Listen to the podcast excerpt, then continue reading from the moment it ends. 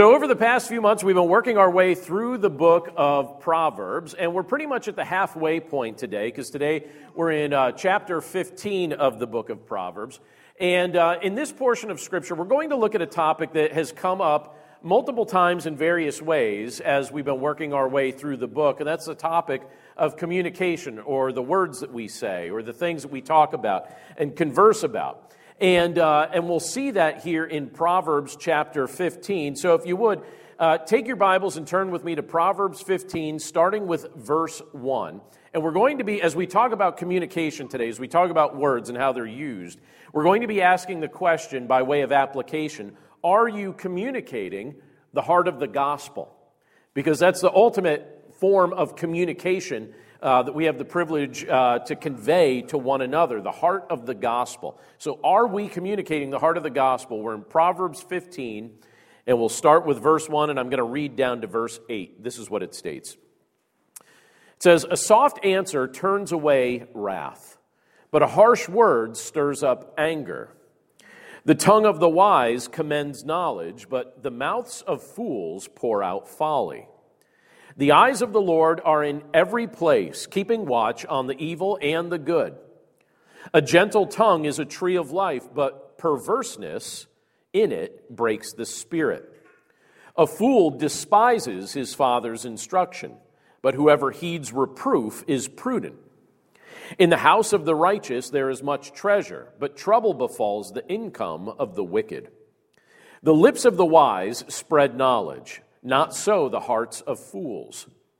The sacrifice of the wicked is an abomination to the Lord, but the prayer of the upright is acceptable to him." Let's pray. Lord, thank you so much for the opportunity to be able to look at your word together today. And I just thank you, Lord, for, for each person joining us here live, those that are joining us on the live stream, those that are accessing the podcast. Lord, we're just so grateful for the privilege that it is to be able to, to start off our week studying your word together in whatever capacity we're able to do so.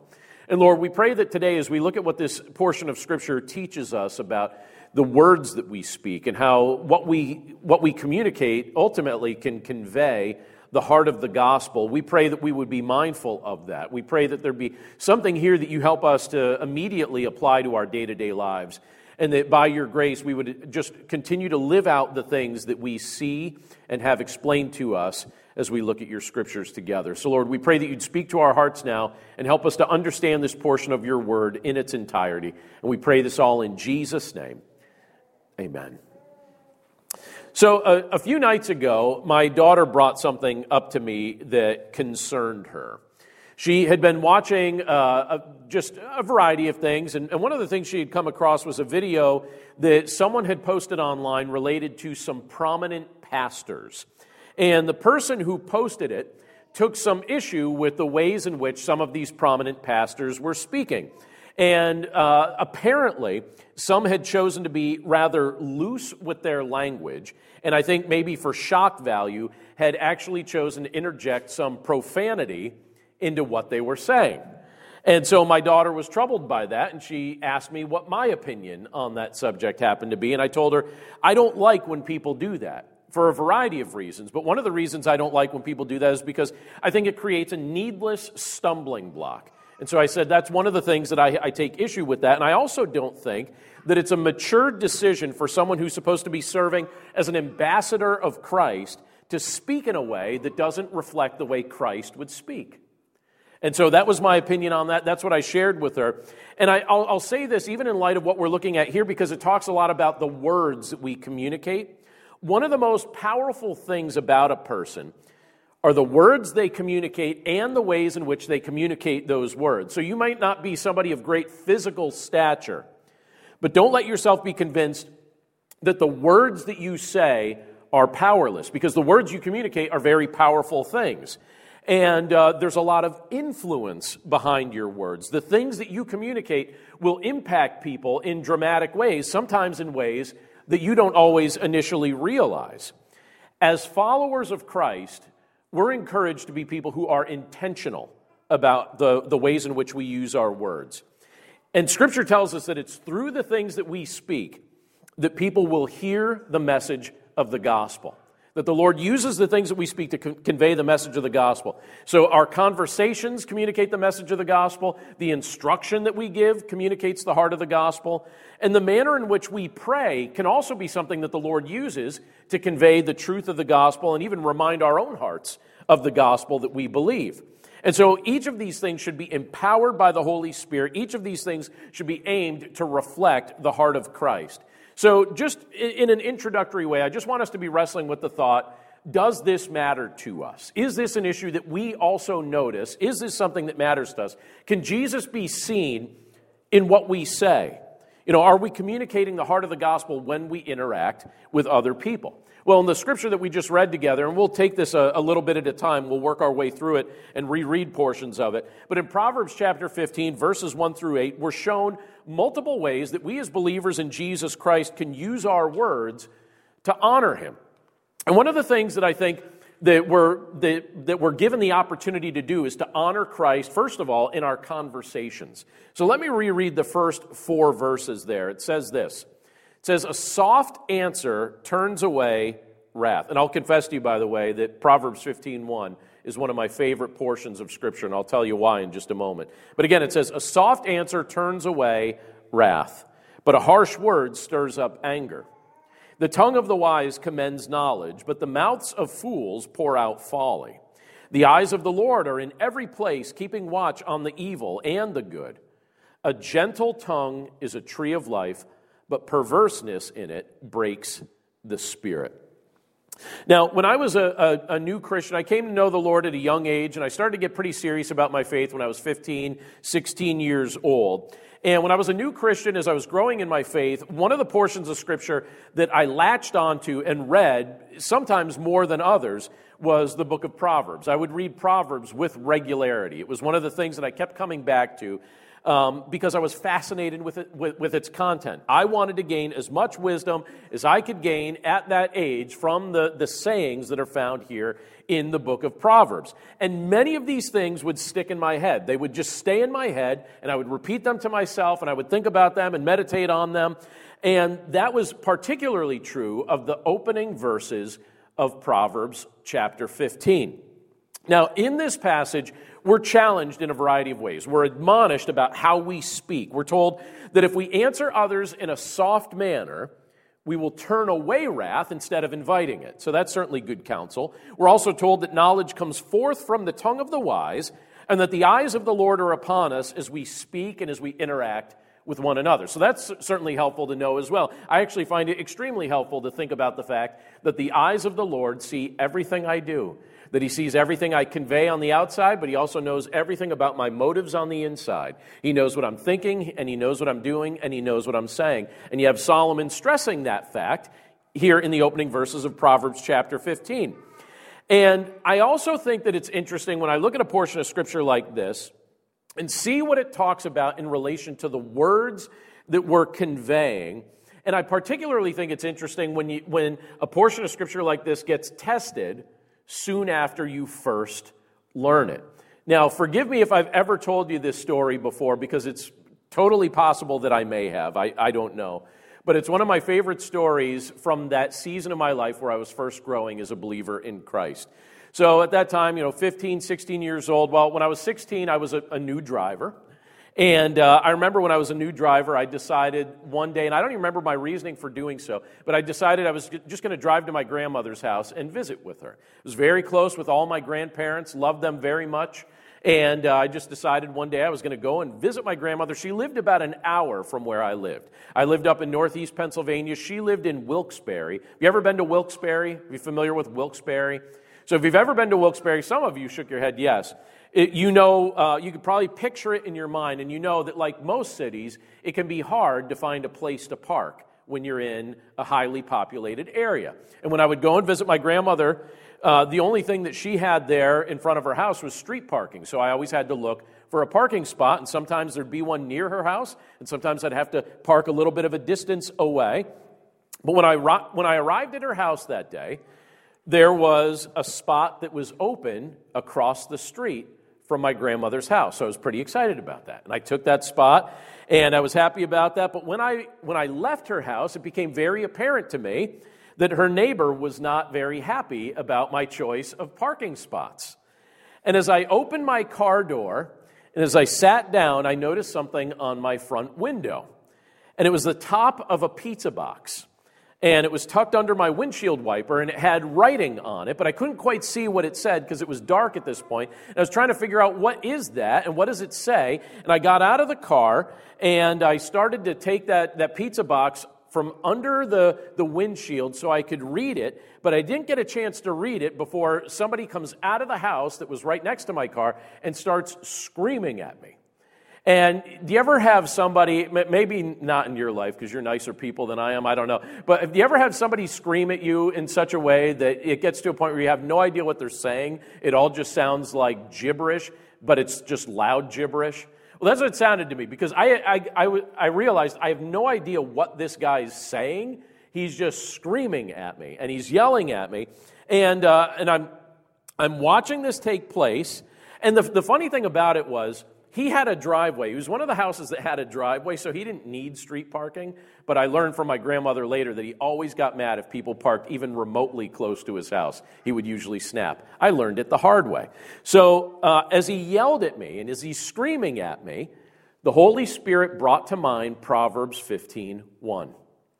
I had recently been reading it. It was something that stuck in my mind. It was something that I had underlined in my in my Bible. And I remember as this is happening, thinking to myself, all right, a soft answer turns away wrath. A harsh word stirs up anger. Soft answer turns away wrath. A harsh word stirs up anger. Oh, you know, just thinking this as this man was speaking. So then he, well, speaking, screaming, right? So when he finally stopped screaming and took a breath, so now it's my turn to reply. I don't know what he thought I was going to say or do, but I said something very simply to him. I just simply said, I'm sorry. I'll be happy to move my car.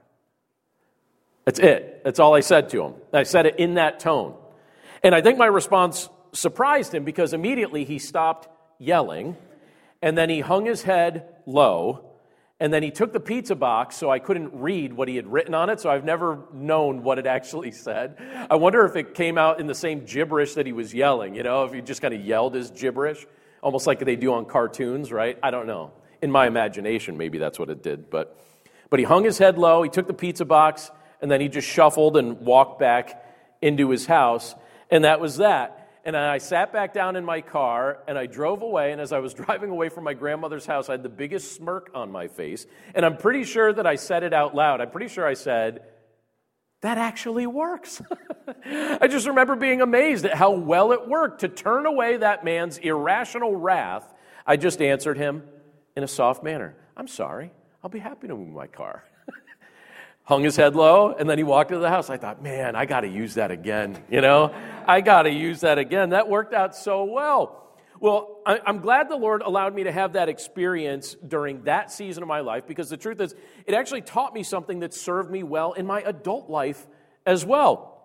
We can choose, here's the thing, we can choose to represent the evil one in how we speak to one another, or we can choose to honor Christ in the way we converse, in the way we speak, in the way we talk. We can let our old fleshly nature just stir up division with us and with others, or we can respond to one another with grace and with a demonstration of the fruit of the Spirit. Uh, just a few days ago, I was doing pre-marriage counseling for uh, a couple in our church that's getting married next month, and um, one of the things that we were talking about was just the nature of communication.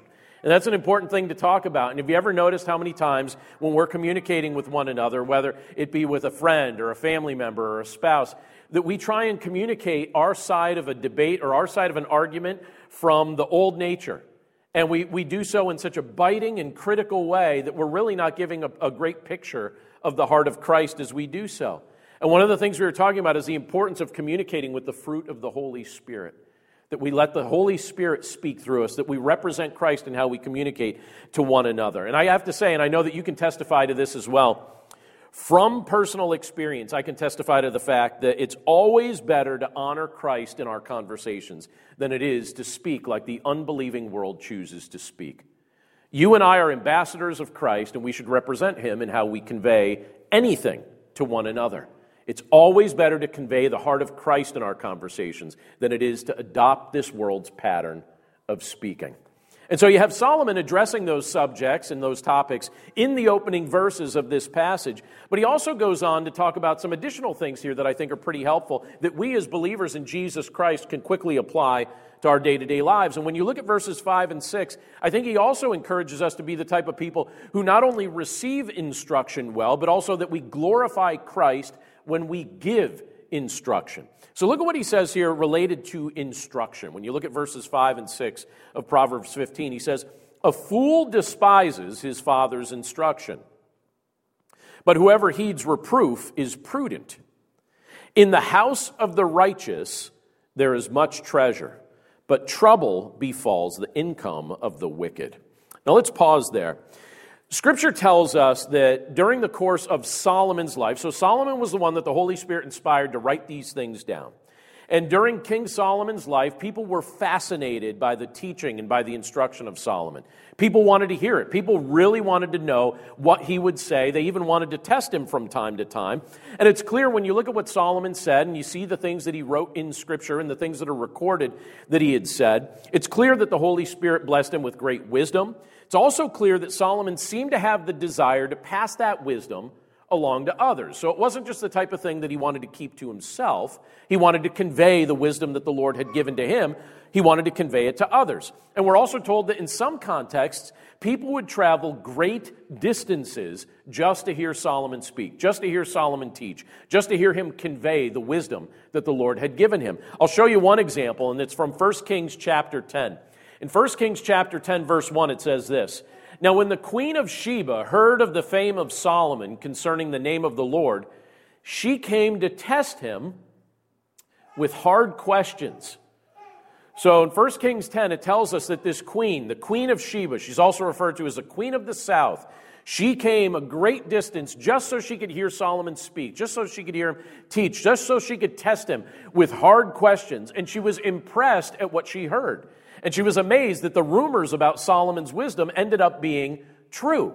And she was just fascinated by the truth that he would convey. Now, Solomon was obviously in a great position of leadership. He was in a great position of influence. But I want us to think about this from our context as well, because if you're ever placed in a position of leadership, whether it be Christian leadership, whether it be vocational leadership, whatever form of leadership you may find yourself in, and if you're given the opportunity to instruct others in that form of leadership, I, I think something will start to happen to you, particularly if you care for people in general. If you're also tasked with the opportunity to instruct or lead, what ends up happening is you be, you begin to develop a burden for the people that you're trying to instruct. You care about them on a deeper level over time, particularly if Christ has a hold of your heart. And so what you end up desiring is that, that they would desperate, you, you become desperate for them to start applying the things that, that you're trying to teach to them. You want them to, to take it to heart. You want them to understand these things. You want them to apply it to their lives. I have to tell you, I feel this burden every time I preach, every time I teach, and every time I write. And one of the things that's a pattern that I've started to adopt is just taking time to pray before I do any one of those things, that the Lord would speak to me and that he would speak through me. So this morning as I was eating my toast before coming to church, on Sunday mornings I always have toast with peanut butter and jelly on it. I have two pieces, and Andrea knows she puts it on there thick for me so I don't get hungry while I'm speaking. And while I'm eating it, or while I'm eating it, I'm thinking of you, and I'm praying for you, and I'm praying that the Lord would speak to me, and he would speak through me as I'm eating that peanut butter and jelly toast, right? You know, it's not a peanut butter and jelly sandwich. It's toast, and it's two pieces. It's almost like two peanut butter and jelly sandwiches. Uh, but I want to be fully stocked and ready when I when I hit the pulpit. Full of peanut butter, right? Strawberry jelly, if you were curious what, what flavor. I know some of you were, and I didn't want to leave that cliffhanger out there, right? um, but I feel that burden every time I preach, every time I teach, every time I write, even when we're singing. You know, as Josh was leading us in song just a few minutes ago, I find myself, particularly when I know he's getting to the last song, I start praying knowing that in just about a minute I'm going to be up here and I'm going to be sharing the Scriptures. And I start praying, "Lord, please speak to me, please speak through me. By the power of your Holy Spirit, please open up our minds and our hearts to the truth of your word." If you love those that you're instructing, you can't help but feel that way. You feel that kind of burden. And I bring that up because I think that Solomon loved those that he instructed. I think he loved the people of Israel. I think he loved the people that came to hear him speak. He had a desire to convey the wisdom that the Lord was giving him, and so he would convey it. Um, those of you that have children or grandchildren, you probably understand this burden as well. You know, as a parent, you, you have a, a desire to convey wisdom. You have a desire to convey knowledge to your children. You want to save them from costly mistakes. You want to help them with the things that they're dealing with. But you also know that there is no guarantee that they're going to listen to anything you ever say. That's one of the hardest parts of parenting, when you know that you're telling them the right thing, but you also know that there is no guarantee that they may actually listen to it and apply it to your life. And Solomon, you could tell that he was burdened with those thoughts in his own mind. It's a thought that, you know, as parents, you just kind of wrestle with, right? You pray for your kids. You think, will they listen? Maybe they will. Maybe they won't. Solomon, Solomon makes it clear that he was wrestling with these things, even when you look at verse five of Proverbs fifteen. He says, "A fool despises his father's instruction, but whoever heeds reproof is prudent." Right now, the dads are like, let me underline that, you know, in my kids' Bible, you know? Um... But you know who felt that burden more so than anyone? You know, this burden that those who are being taught would receive what they're being taught. You know who felt that burden more than anyone? More than Solomon, more than any parent, more than you or I? Christ felt that burden. Christ experienced that during the course of his earthly ministry. When he came to this earth, think about what he came to this earth to do. He came to this earth certainly to instruct. He spent a lot of time instructing small groups and large groups. He instructed. He came to this earth to rescue. He came to this earth to redeem. He came to this earth to restore lost humanity. He wanted us to value his instruction. And as we learn to value his instruction, he wants us to convey it to others. In fact, when you look at what he challenged his disciples to do, he said what? You know, take what I've taught you and then teach it to others, convey it. Preach it, proclaim it, make it known to others so that they too would know me and understand what it means to follow me. But Christ also knows what it feels like to be ignored. He knows what it's like to convey the exact thing that needs to be heard and then to be ignored. In fact, there were many people during the generation in which he did his earthly ministry who actively ignored the things that he was conveying, the things that he was teaching. Could you imagine, by the way, right now, during this time of year, we'll spend the next month celebrating the fact that Christ came to this earth.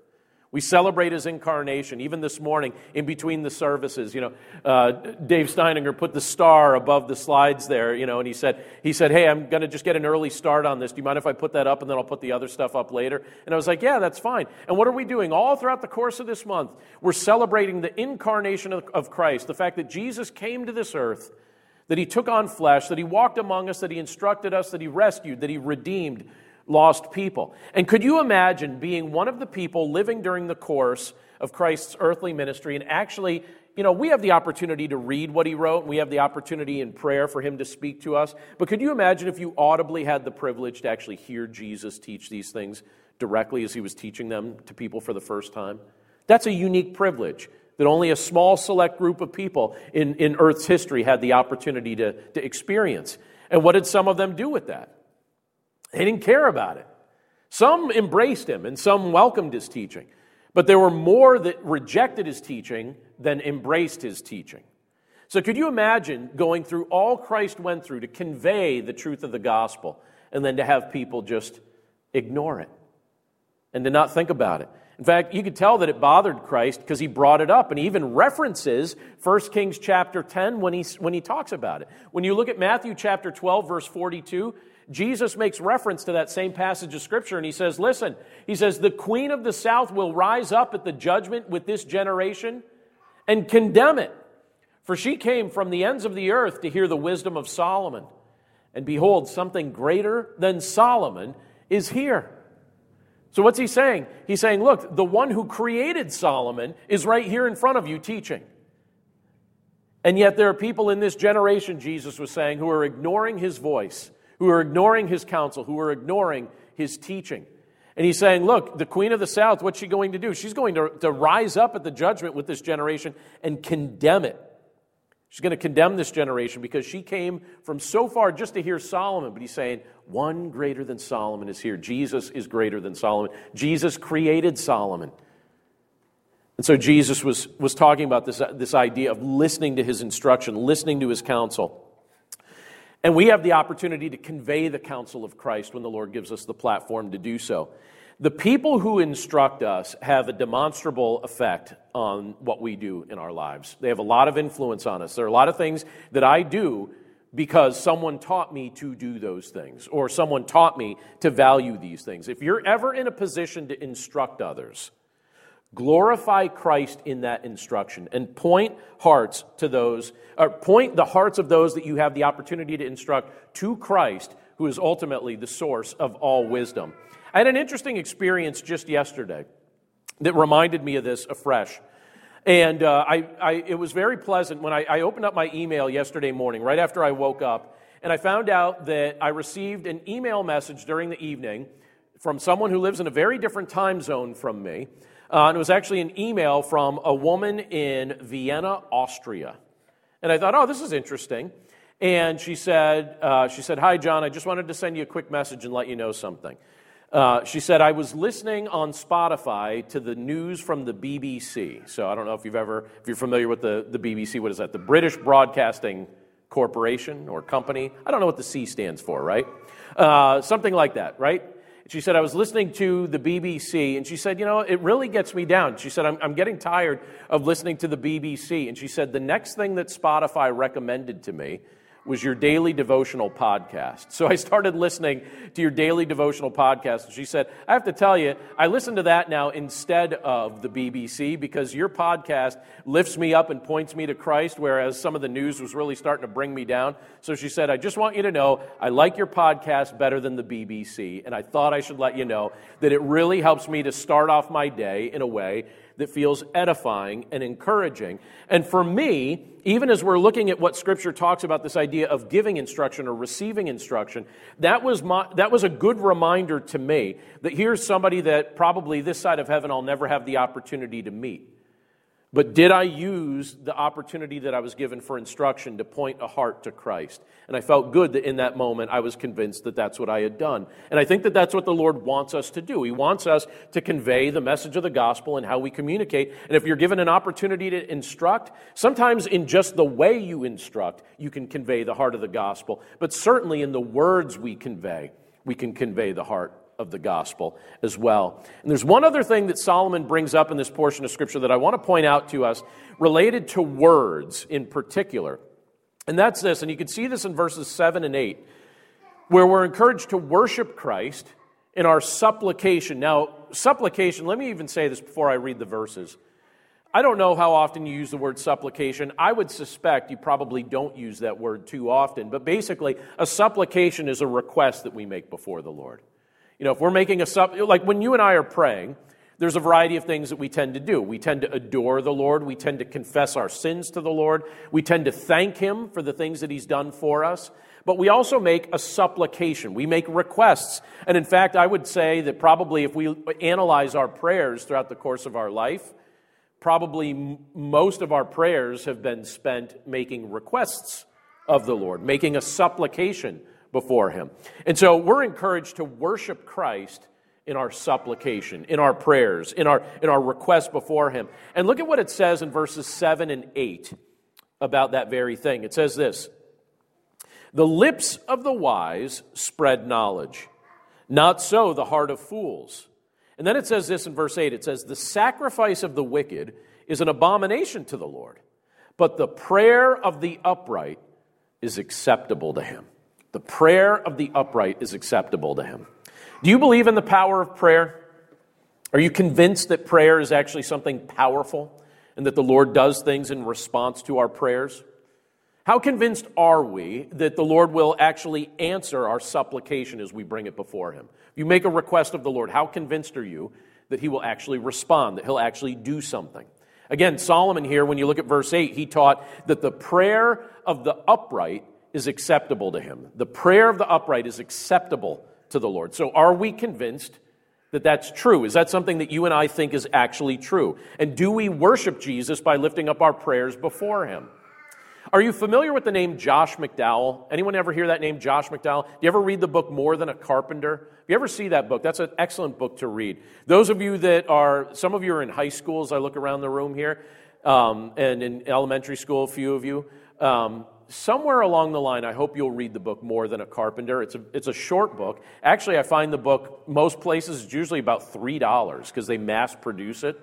Um, and I have a copy somewhere, probably in my office, or maybe it's at my home. I can't remember. But if anyone wants to borrow it off me, you could just borrow it. And if you don't give it back, that's also fine. I'll just go buy another copy. But it's written by it's written by Josh McDowell. And Josh uh, has spent many, many years writing very good books. And most of the books that he writes are related to apologetics. So apologetics, that's, that's the defense of our faith. That's when we explain uh, the truth of the gospel. That's when we defend our faith and show it to be true. And so Josh McDowell has lots and lots of books on that. And, uh, and I don't know if you've ever heard this before, but I actually want to read to you something that I recently read about Josh McDowell. I had read it years ago, but I came across it a second time recently. Um, and it was related to prayer. And it was a moment in Josh McDowell's young life when he became convinced that the Lord really does answer prayer, sometimes in miraculous ways. I'm just going to read this to you verbatim. But it says this: while Josh McDowell was attending seminary in California, his father went home to be with the Lord. His mother had died years earlier, but Josh was not aware of her salvation. He became depressed, thinking that she might be lost. Was she a Christian or not? And he said the thought obsessed him, that he was obsessed with it. He would think about it all the time. And so he started praying about it. And he said, Lord, somehow give me an answer so I can get back to normal. I just have to know. Did my, did my mother know you? Was she a saved person? Did she know you? And it seemed like an impossible request to him. He, he wondered, how, how will the Lord ever answer or address this prayer? How could I ever know something like that? But he began praying it, and it was something that, that consumed his thinking. Two days later, after he began praying that way, Josh drove out to the ocean. And it says that he walked to the end of a pier just to be alone. He wanted to pray by himself, but when he got there, he discovered that there was an old woman sitting there in a lawn chair, and she was fishing. And they started talking, and then she said to him, where's your home originally? Because she knew he wasn't from California. And he said, Michigan. Specifically, I'm from a place called Union City. And he said, nobody's ever heard of it, so I always tell people that it's a suburb of, and then she stopped him, and she said, yeah, it's a suburb of Battle Creek. And he looked at her, and he's like, oh, wow, you know, you know of... you know of where I'm from, you know of Union City. And she said, yeah, I had a cousin from there. Do you know the McDowell family? That was a response to him. Do you know the McDowell family? And he said to her, after he got over his shock, he said, I'm I'm Josh McDowell. And she said, oh, I can't believe it. She said, I, I'm cousins with your mother. I'm cousins with your mother. And so, again, after he got over being stunned, he just asked her, he said, all right, well, do you remember anything about my mother's spiritual life? Do you know anything about, like, do you remember anything about her spiritual life? And she said, why, sure. She said, your mother and I were just girls. She said, we were just teenagers when a tent revival came to the town. And she said, it was the fourth night, and we both went forward to receive Christ. And he was so shocked that he said, he just yelled out, praise God. And he said he did it in a way that was apparently abundantly loud, because the other fishermen that were nearby all started looking up to the pier because they were shocked at why is somebody screaming, praise God. But he was so amazed that the Lord would answer his prayer in such a unique and orchestrated way that from then on he just became truly convinced of the power of prayer, because he thought, how could that circumstance happen if not for the direct intervention of God? That's not just a coincidence. That's something where the Lord was showing me that kind of favor. He was amazed. Well, I have to tell you, just in my own personal life, lately, the Lord's been reminding me that one of the most powerful things I can do as one of his followers is pray. And I'll admit to you something that those of you that know me well, and, and my children can testify to this, Um, those of you that know me well know some of, of my quirks and, and personality defects. And one of, I would say it's a personality quirk or a personality defect that I have, is a tendency not to want to burden others. So I feel very receptive to being willing to, to take things that other people need help uh, carrying, but I don't tend to want to unload whatever I'm trying to carry on other people. I, I think that that's a defect. It's something that I actually try to work through. And so one of the things that I've been trying to do um, less, since I have this habit of trying to handle my problems in my own strength and in my own wisdom, is to come to a spot quickly where I'm, where I, I say to myself, you know, stop being convinced that your own strength is sufficient to carry you through this, or that your own wisdom is sufficient. Your own wisdom and your own strength are not sufficient. You need to give this over to the Lord in prayer sooner. Don't wait a long time to do it. Give it to Him sooner. And when I come to the end of myself, when I finally admit that I am not truly capable of handling my burdens on my own, the Lord reminds me to come to Him. And He ele- he, he, he He brings me to a spot where I find Him relieving my stress through prayer. Uh, I find myself, you know, when I'm worried about our culture, or when I'm worried about our church, or when I'm worried about my children, I find that He's reminding me that I can come to Him in prayer, and it's the most important thing that I could do. And so I've been doing that more and more. And something else the Lord's been reminding me of lately uh, is this. Do you ever get to a spot where you know you need to bring something before the Lord in prayer, but you just can't find the right words to articulate it? You know, you, you're trying to figure out, like, how do I say this? Or how do I even just tell Him what I, what's really bothering me? And I, I, you can't fully verbalize it. And you're really wrestling with that, and you're thinking, all right, I know I need to pray about this, but I'm not even sure what to say. Well, one of the things that the Lord's been reminding me of is that you can just come to Him sometimes and just say, help. And that is a sufficient prayer. You just ask the Lord for help. And he, he knows what you mean by the help. You know, He knows what you mean by the request. And He's ready to act upon our requests. And I was thinking about that in looking at this portion of Scripture this past week, because so many people, and I think probably at seasons of my own life, I've probably been convinced of the same thing, but so many people are convinced that sometimes we need to do something impressive for God to be willing to listen to us. People think they need to go to, to great lengths or do great deeds or make great sacrifices for God to be willing to listen to them or respond to their requests. And Solomon even confronts that thought here in this passage of Scripture by showing us something different. He tells us that the Lord hears the prayers of the upright. The Lord hears the prayers of the upright. The Lord. So notice that in a, in a couple ways. The fact that the Lord hears prayer, and that He specifically hears the prayers of the upright.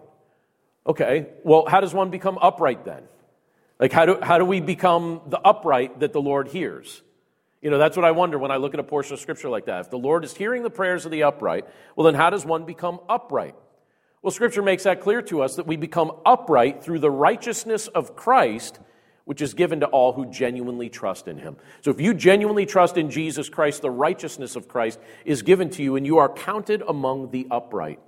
If you genuinely trust in Jesus Christ, you are made right in the eyes of God, and your prayers are heard, and the Lord acts upon the things that we bring before His throne.